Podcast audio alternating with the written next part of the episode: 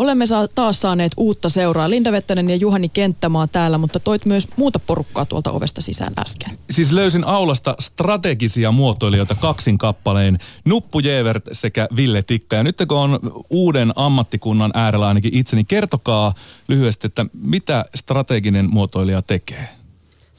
No, äh, strateginen muotoilija muotoilee parempia tulevaisuuksia parhaimmillaan ehdottomasti ja laajalaista arvoa koko yhteiskunnalle, yksilöille, yhteisöille ja myös yrityksille. Tämä on ehkä se kenttä, mikä kanssa tällä hetkellä pitäisi ainakin olla toimimassa mun mielestä. Ja sulla on nuppu sosiologin taustaa. Kyllä, että mä tuun yhteiskuntatieteellisestä taustasta, mikä antaa itse asiassa erittäin hyvän taustan tähän hommaan, koska pitää ymmärtää myös systeemisiä kompleksisia maailman muutoksia, muutoksia tällä hetkellä, niitä yhteiskunnallisia murroksia, mikä keskellä me ollaan. Ja miten se toisaalta design taas auttaa siinä, että miten päästään niihin uusiin parempiin ratkaisuihin ja päästään Ketterin kokeilujen avulla kehittämään niitä parempia tulevaisuuksia.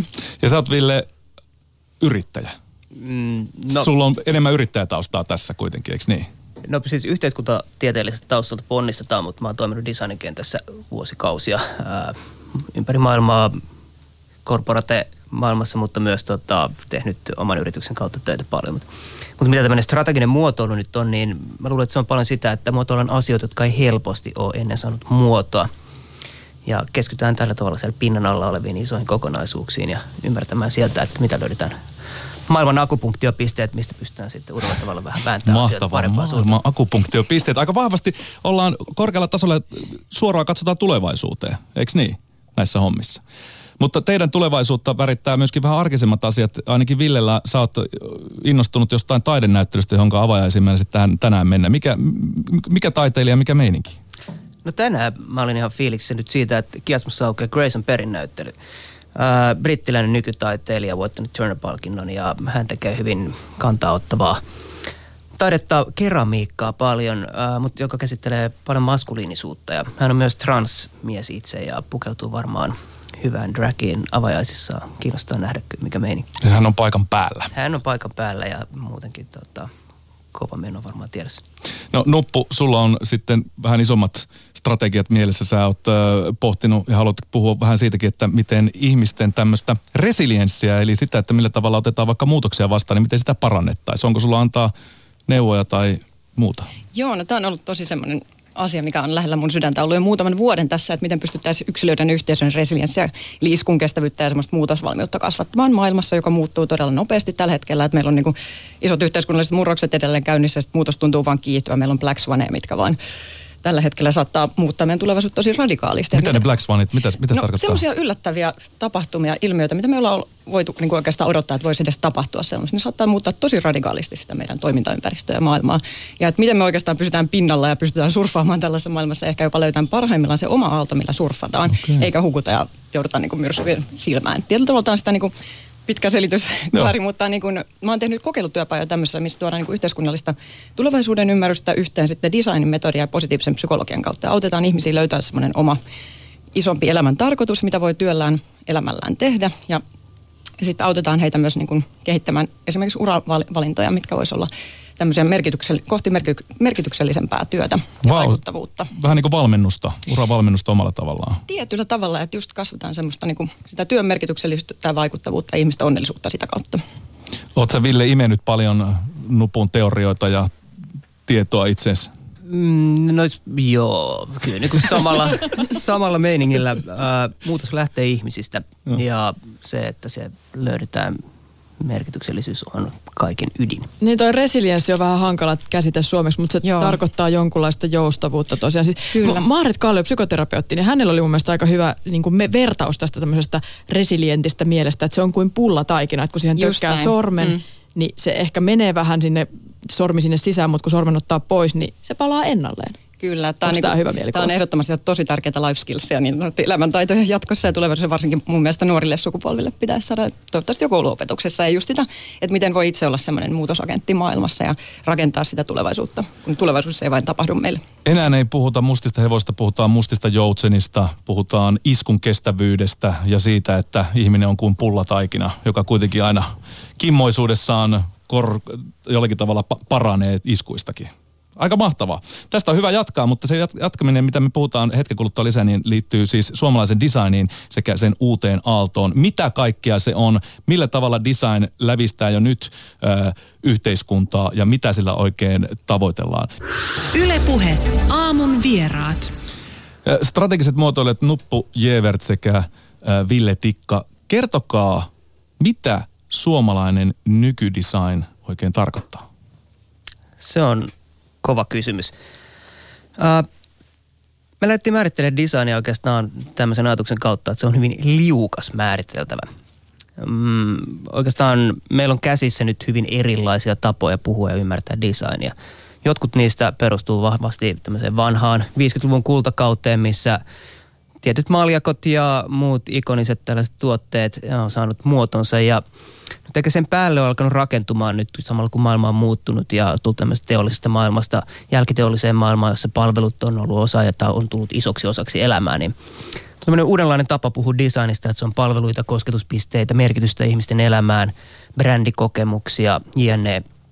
Ja ehkä nyt kun me ollaan lähdetty tuossa uudessa kirjassa miettimään designin uutta aaltoa, niin ison ajatuksena on ollut se, että, että meidän tapa ymmärtää maailmaa on muuttunut. Nyt maailma ei ole enää tämmöinen postmoderni merkitysten maailma, eikä teollisen maailman kuvan mukainen tämmöinen koneelliset tai koneiden analogian mukaan toimiva maailma, vaan se on hyvin niin luonnon analogioiden mukaan määritelty maailma, missä on puhe systeemeistä ja sitä kautta design myös on tekemisissä näiden systeemien kanssa.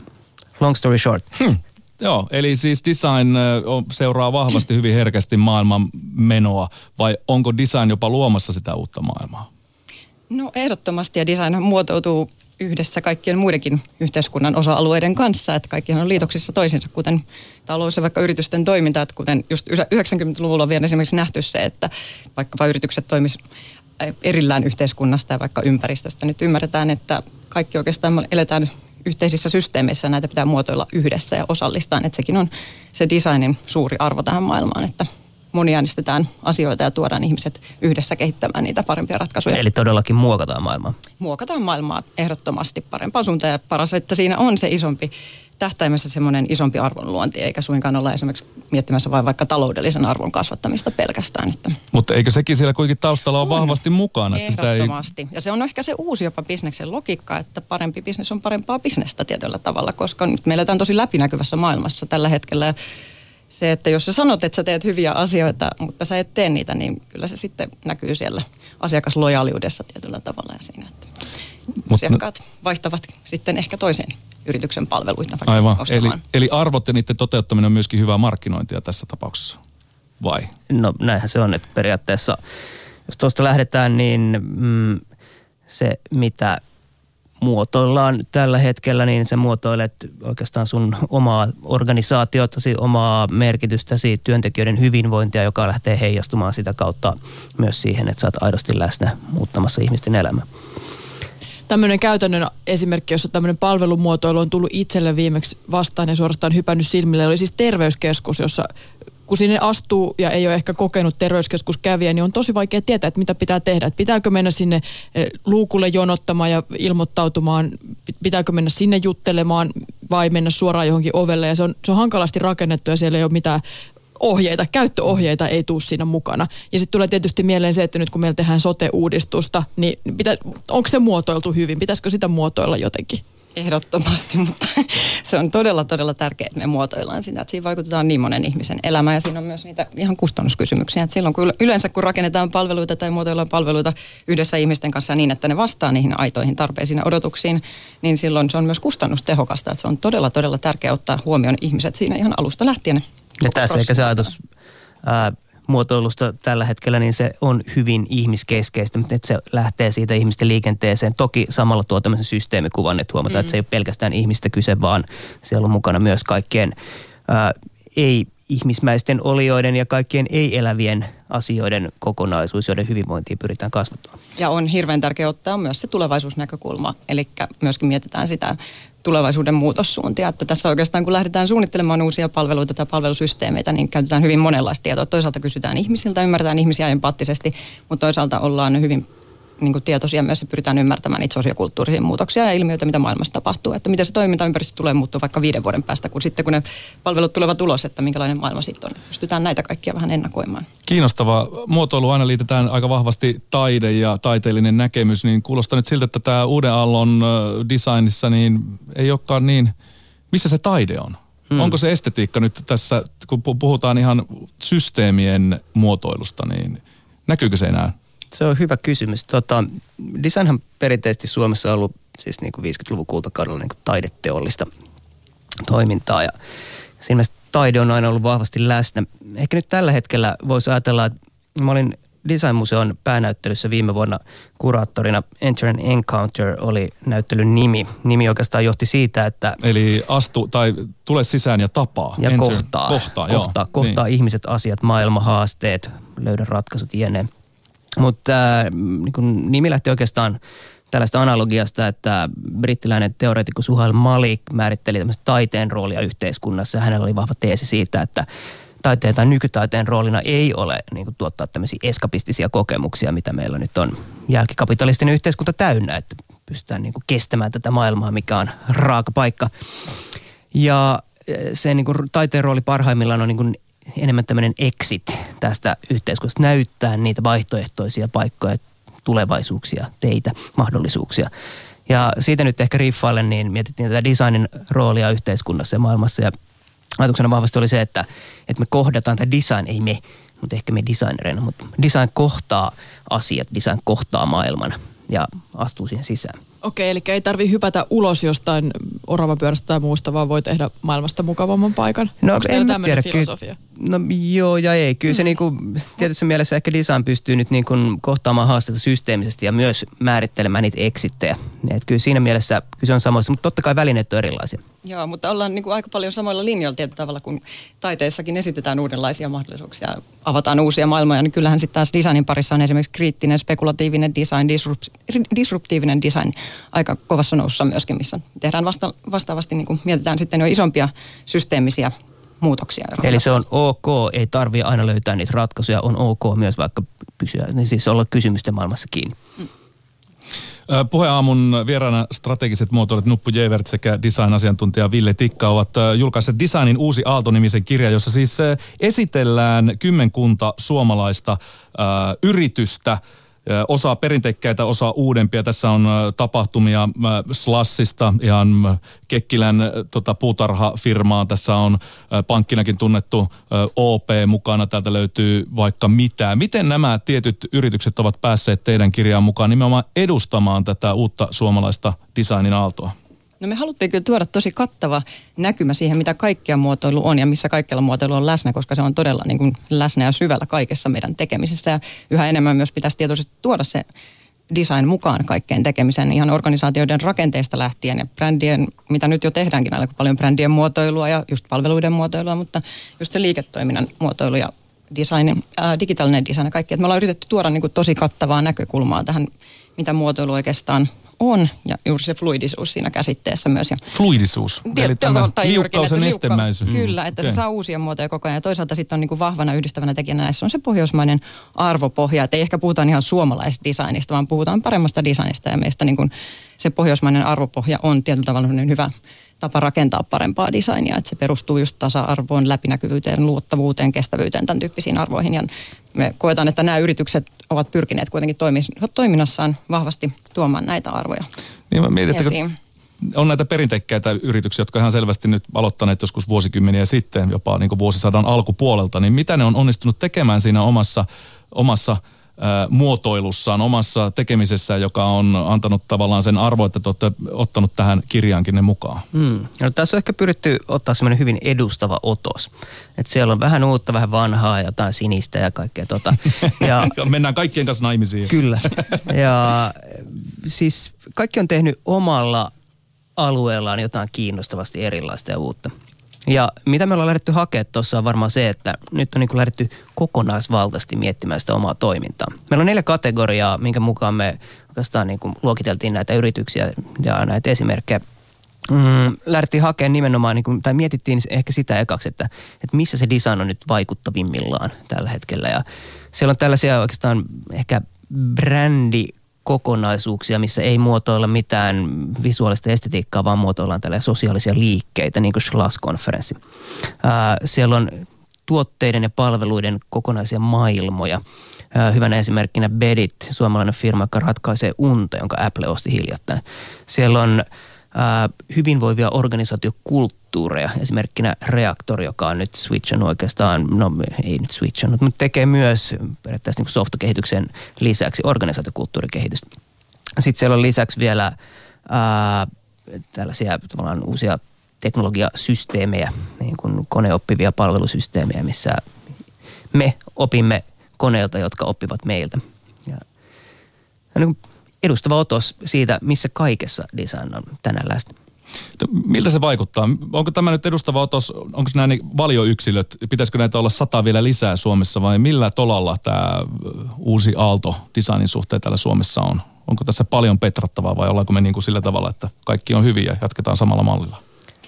Petrattavaa ihan hirveästi. Ehdottomasti. Tämä ja design on todella se juuri se toimintatapa ja tietyllä tavalla asennemuutos ihan mm. uudella tavalla, että se ei ole kerralla valmis kuin sen yhden tuotteen tai palvelun tai jonkun brändin muotoilu, vaan se on jatkumaa yhdessä tekemistä ihmisten kanssa ehdottomasti. Että se on niin kuin se designin ydin. Se on semmoista jatkuvaa tietyllä tavalla muutosvalmiutta myös yrityksille ja organisaatioille vastata niin nopeisiin maailman muutoksiin. Siis ei pelkästään selvitä siitä, vaan myös sitten menestyä ja antaa niin kuin rakentaa arvoa ihmisille yhteiskunnalle. Kyllä kansainvälisesti me ollaan jäljessä. Pahasti jäljessä. Pelottavan pahasti jäljessä. Okei. Okay. Missä se näkyy? No, no se käy kaikenlaisissa mittareissa totta kai, jos katsotaan sille viivan alle, että mm. miten täällä menee, minkä näköistä sille aineetonta arvoa yrityksissä on ja jne, jne. Mm. No mutta Suomi on kuitenkin tunnettu siltä kultakaudelta saakka designin suhteen maailmallakin vahvasti. On, ensi viikolla alkaa Milanon äh, nämä design-viikit, jossa siis on vahvasti esillä tämä muotoilu, muotoilu design.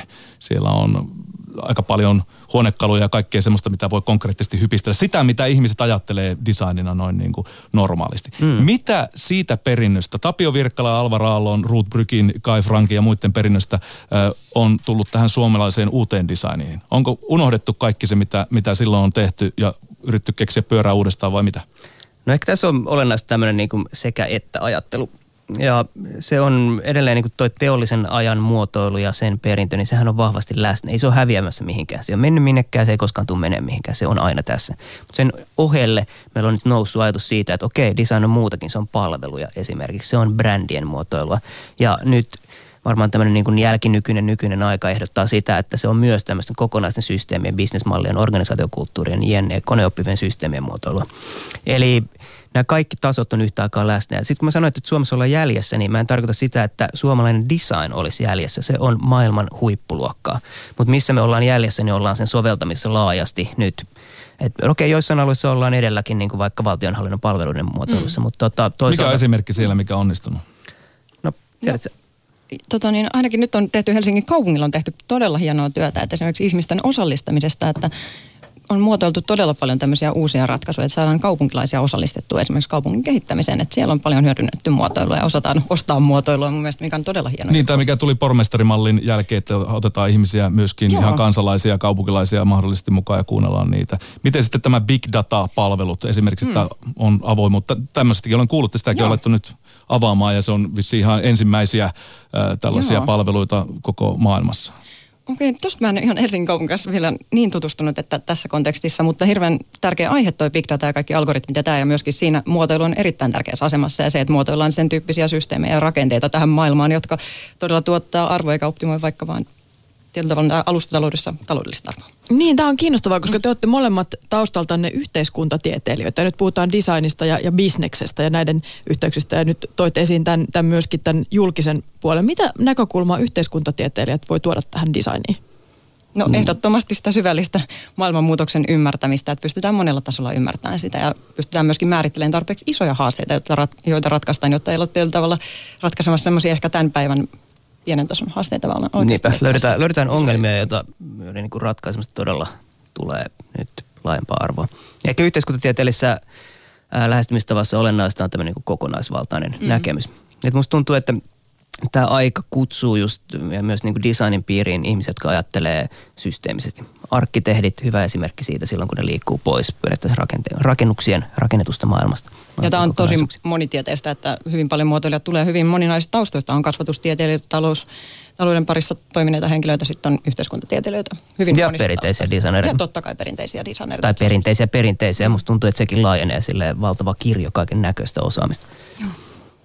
No, mua edelleen kiinnostaa se, kun puhut Ville tuossa niistä suomalaisen muotoilun ja designin perinteistä, niin mitä ne on, mitkä on ne perinteet, jotka on jäänyt? Tuossa Milanosta tuli, tuli viestiä tuossa ennen yhdeksän uutisia Lasse Laineelta ja Sebastian Janssonilta, jotka on siis ollut tekemässä tätä ää, tota, Nordic Happiness-osastoa, jossa Suomi on tämä Made by Choicein kaverit, jotka siis ovat siellä Milanossa paikan päällä, että, että raaka-aineet ja tapa tehdä on semmoinen asia, joka yhdistää. Mm. Niin miten esimerkiksi nämä, nämä asiat ja arvot, niin on tässä uudessa designissa mukana sitten? No mä luulen, että raaka-aineet, uh, no joo, puuta riittää täällä ja siitä voidaan tehdä kaikkea kivaa ja kaunista. Ja siinä on nyt tämmöinen niin kestävyyskulma totta kai, että se on hyvin olennaista myös jatkossa, että käytetään tuollaisia materiaaleja.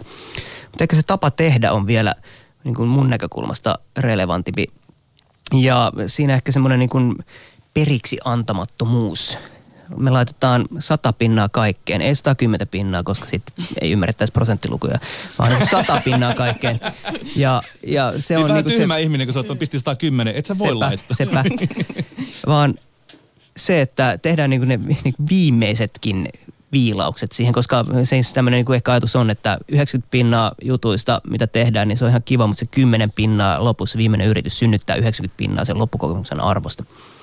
Tässä me ollaan hyviä. Ja toinen on ehkä se niin kuin funktionaalisuuden perinne ja tämä kaikki, että, että me niin kuin osataan niin kuin miettiä asioita hyvin kokonaisvaltaisesti toimivuuden kannalta. Mutta Nordic Happiness, jos se on yhden osaston nimi ja sitä nyt brändätään. Itse asiassa tässä ei ollut se tieto, ei ollut tullut ää, tästä, että, että tota Suomi on valitaan maailman onnellisemmaksi maaksi, vaan se oli ihan lähtökohtaisesti tuonne Milanoon laitetaan nyt suomalainen osasto, joka on Nordic Happiness nimellä kulkee, joka oli, oli siis yhteen sattuma. Mutta tässähän päässään siihen arvoon ja tavallaan siihen meidän taustoihin siitä, että mitä asioita me arvostetaan, niin miten se sitten uuden aallon designissa sovelletaan? Mitkä on ne suurimmat arvopohjat, jotka sinne sitten saadaan kenties täältä Suomesta? No kyllä, täällä on todella rakennettu sitä hyvinvointiyhteiskuntaa jo pitkän aikaa ja tietyillä arvoperusteilla, mitä ei ehkä ihan kaikkialla maailmassa ole rakennettu, että siinä on varmaan semmoista brändiarvoa rakennettu jo sieltä kauan aikaa sitten tälle suomalaiselle muotoilulle tuosta. Ja nyt yhä enemmän meidän pitäisi kyllä olla tietyllä tavalla myöskin sitten herätä tähän maailman muutokseen, että just puhutaan suomalaista designista, mutta myös, että mietitään sitä ehkä Suomea nyt siinä globaalissa kontekstissa kanssa, että mitä suomalainen design ja ehkä nyt enemmän se pohjoismainen arvopohja voisi antaa maailmalle ja tämän tyyppinen tekeminen. Minkälainen potentiaali siinä on? Miten sä näkisit, että tätä pitäisi hyödyntää? No onhan meillä paljon täällä ehdottomasti ratkaistavina isoja globaaleja haasteita, mutta enemmän se just, että ei lähdetä, että sillä aseella ollaan maailman parhaita jossain asiassa, vaan miten me voidaan olla parhaita maailmalle enemmänkin niin kuin käännetään se näin päin, että ollaan silleen vähän, ollaan fasilitoimassa, mahdollistamassa sitä muutossa, että se semmoinen niin tietyllä tavalla niin kuin sankaridesignerin myytti on kyllä onneksi tässä jo hiljalleen ehkä haudattu, että nyt ehkä enemmän mietitään sitä, että miten yhdessä rakennetaan niitä merkityksiä ja arvoa ihmisten kanssa. Siis onko nämä nyt semmoisia juttuja, niin kuin vaikka tiedetään, että Ruotsi on brändännyt nämä koti-isät, ja sitten Suomi nyt pikkuhiljaa tämä äitiyspakkaus, mitä 80 vuoden jälkeen on noussut maailmalla jonkunlaiseksi brändiksi myöskin. Joo, nämä on itse asiassa semmoisia kyllä oikeastaan suomalaisen muotoilun tietyllä tavalla helmiä, just vaikka tämä äitiyspakkaus on mun mielestä ihan erinomainen esimerkki tästä, että täällä on kyllä jo muotoiltu yhteiskunnallista vaikuttavuutta tietyllä tavalla todella paljon. Että ei se ole vaan niitä maljakoita, mitä täällä on muotoiltu. No mitä muuta? Mitä, mitä muita tämmöisiä juttuja, mitä, mitä pitäisi brändätä vahvemmin? No siis kyllä musta tuntuu, että niin kuin tässä ajassa varmaan, jos ei mennä nyt niin kuin kouluruokailuun ja muihin tämmöisiin sosiaalisiin innovaatioihin, niin CMI Crisis Management Institute, Martti Ahtisaaren upea järjestö, joka tekee rauhan työtä ympäri maailmaa, niin tämän tyyppiset asiat, missä yhdistyy ehkä se nöyryys, systeemisyys ja sitten semmoinen vahva arvopohja, tasa-arvo. Ja niin kuin me, me ollaan kiinni Suomessa tai me ollaan ymmärretty ehkä tämän maailman tilanteen ja ajan tärkeimpiä asioita, turvallisuus, yksityisyys, tasa-arvo, jne. Niitä, mitä yritetään ratkaista nyt globaalisti. Niin kuin näihin kiinni. Joo, tästä on itse asiassa kirjassa on ihan loistava esimerkki M4ID, mikä toimii täällä Helsingissä, että on kansainvälinen tämmöinen ähm, oikeastaan luovan ongelmanratkaisun toimisto, joka ratkaisee kehittyvien maiden äitien ja lapsien ongelmia. Ja se on itse asiassa ihan loistava kanssa esimerkki siitä, mitä pohjoismaisilla designilla tietyllä tavalla ja sillä arvopohjalla on annettava. Että on tämmöinen ongelmanratkaisutoimisto, joka on ratkaisemassa näitä isoja ongelmia jopa ehkä vaikuttavammin ja jopa nyt on mitattu paremmin kuin esimerkiksi isot semmoiset järjestöt, jotka ovat tekemässä samaa työtä tuolla. He käyttää salaisina aseina on just designia ja brändäystä, hyvää viestintää tässä työssään. Että se, on, se on hyvä esimerkki, jota kannattaa tutustua sieltä. Ja mikä siinä on ehkä upeaa on se, että, että ne liikkuu sujuvasti sieltä kosketuspisteiden maailmasta, muotoillaan niitä palveluja ja ratkaisuja sinne synnytyssairaalakontekstin kehittyvissä markkinoissa, mutta menee myös sinne niin kuin politiikkatasolle Joo. ja vaikuttaa hallitusten päätöksiin, että mitä aletaan edistää erilaisia ratkaisuja. No kuka sen sitten maksaa? Kuulostaa tosi kivalta duudilta. Kuka, kuka sen työnantaja, kuka sen niin kuin, tilauksen tekee? Tekee? Se on yhteiskunnallinen yritys ja se on osittain säätiörahoitteinen, mutta myös sitten osittain ihan ihan liiketoiminnan kautta rahoitettu, että tässä on tämmöinen ikään kuin hybridimalli käynnissä. Mutta Eli muotoiltu myös bisnesmalli uudelleen. Kyllä, Ehkä kyllä. Niin tulevaisuus kestäväksi. Joo, mutta Puhe, puheaamu vieraana siis strategiset muotoilijat Nuppu Jevert sekä äh, Ville Tikka. Nyt kun ollaan opittu tietämään, että tämä uusi design on sitä, että kaikki menee lomittain ja se läpäisee kaiken. Siinä on aika paljon äh, annettavaa kaikille elämän osa-alueille ja yhteiskuntaa ja, ja tota, yritysmaailmaan, niin kun ajattelette, mitä se on ollut silloin 50-luvulla, mitä se on ollut 90-luvulla, mitä se on ollut vaikka 2000-luvun alussa, tämä on valtavasti muuttunut koko aika. Tämä on semmoisessa jatkuvassa murroksessa, niin kuin maailmakin. Mutta jos designikin on muuttunut näin lyhyessä ajassa, niin kuinka todennäköistä on se, että muutaman vuoden kuluttua kaikki tämä uuden aallon design, mistä me nyt puhutaan, on jo vanhaa aikaista ja käsitykset sen funktiosta on ihan täysin muuttunut? No äh, hyvin epätodennäköistä voisi sanoa näin. ja syy siihen on se, että että kyse, se miten tätä nyt on pyritty lähteä määrittämään tätä uutta aaltoa, että se perustuu siihen vahvaan arvopohjaan. Se ei ole muuttumassa mihinkään. Sen merkitys, suomalaisen pohjoismaisen arvopohjan merkitys vaan kasvaa koko ajan. Ja toinen on ehkä tämmöinen laajempi tapa, että, että ne systeemiset otteet tulee siitä meidän tavasta ymmärtää maailmaa tällä hetkellä. Tämä on niin kuin kompleksisten, adaptiivisten, responsiivisten systeemien kokonaisuus, joka jatkuvasti elää. Ja tämä on uutta ymmärrystä. Ja tämän mukaan pitäisi päivittää tavallaan talousteoriasta kaikki siihen, mitä me tehdään bisnesstrategiaa ja tehdään tuotteita. Joten niin kuin, se ei häviä mihinkään päin vastoin vahvistuu. Tämä kuulostaa, että ollaan vallankumouksen äärellä jopa. Ja varmasti se... Syytä ollakin. Ihan niin kuin se yleisesti isompi käsitys maailmasta, maailman kuva varmasti tulee muuttuun. Käsitys ihmisistä, ihmisten roolista, vastuusta ja mahdollisuuksista toimia tässä maailmassa tulee muuttuun yhä enemmän. Nämä on niin isoja juttuja, mitä pitää ottaa huomioon. No onko teillä joku juttu, joku, sanokaa jotain, Mi, mikä juttu olisi semmoinen, jonka te haluaisitte muotoilla, olla mukana muotoilemassa? Tai muotoilla, muotoilla uudelleen. Tai muotoilla uudelleen. Onko joku sellainen? No siis Mä, mä oon tehnyt niinku organisaatiokulttuurin kehittämisen kanssa paljon duunia ja kyllä mä niinku katon noita jenkkiplatformeja, niin jotain Uberia silleen, että ei hemmetti. Mm-hmm. Että jos niiden kulttuurin kanssa olisi päässyt silleen tekemään kokonaisvaltaisesti hommia, niin olisi voinut niinku tehdä asioita eri tavalla. Eli, eli voisi ottaa oikeastaan minkä tahansa tällaisen ison platformisen uudella tavalla, uudella mallilla toimivan organisaatio lähteä vetää sen siihen suuntaan, että ne tuottaisi jotain järkevää ja laajemmin arvoa maailmaan. Joo, mulla on ehkä aika sama vastaus, että Uberissähän on tosi hiottu se niin kuin käyttäjäkokemus, että on tosi smooth ja mukava. Mutta sitten kun sä katsot sinne konepellin alle, niin se ei ihan kestä päiväpaloa. Että siis tää on niin kuin, että ehkä mä haluaisin kanssa olla enemmän tuon syvissä rakenteissa vaikuttamassa, mutta ihan siihen niin kuin muotoilemassa toisaalta just sitä, mitä mä alussa tuolla puhelinkin, niin, niin sitä just sitä ihmisten resilienssiä ja sitä toimijuutta, että eli enemmän mahdollistaa sitä kansalaisyhteiskunnan toimintaa, että se on semmoinen mulle semmoinen sydämen asia vielä. Tässä vinkkejä kaikille startupin perusteelle, että miten tämä, että uutta Uberia, jossa on niinku arvot kohillaan, niin silloin niin. pääsee ainakin paremmin tähän hommaan liikkeen. Ihan varmasti. Jep. Mahtavaa. Hei, kiitoksia vierailusta strategiset muotoilijat Nuppu Jevert sekä Ville Tikka. Kiitos paljon.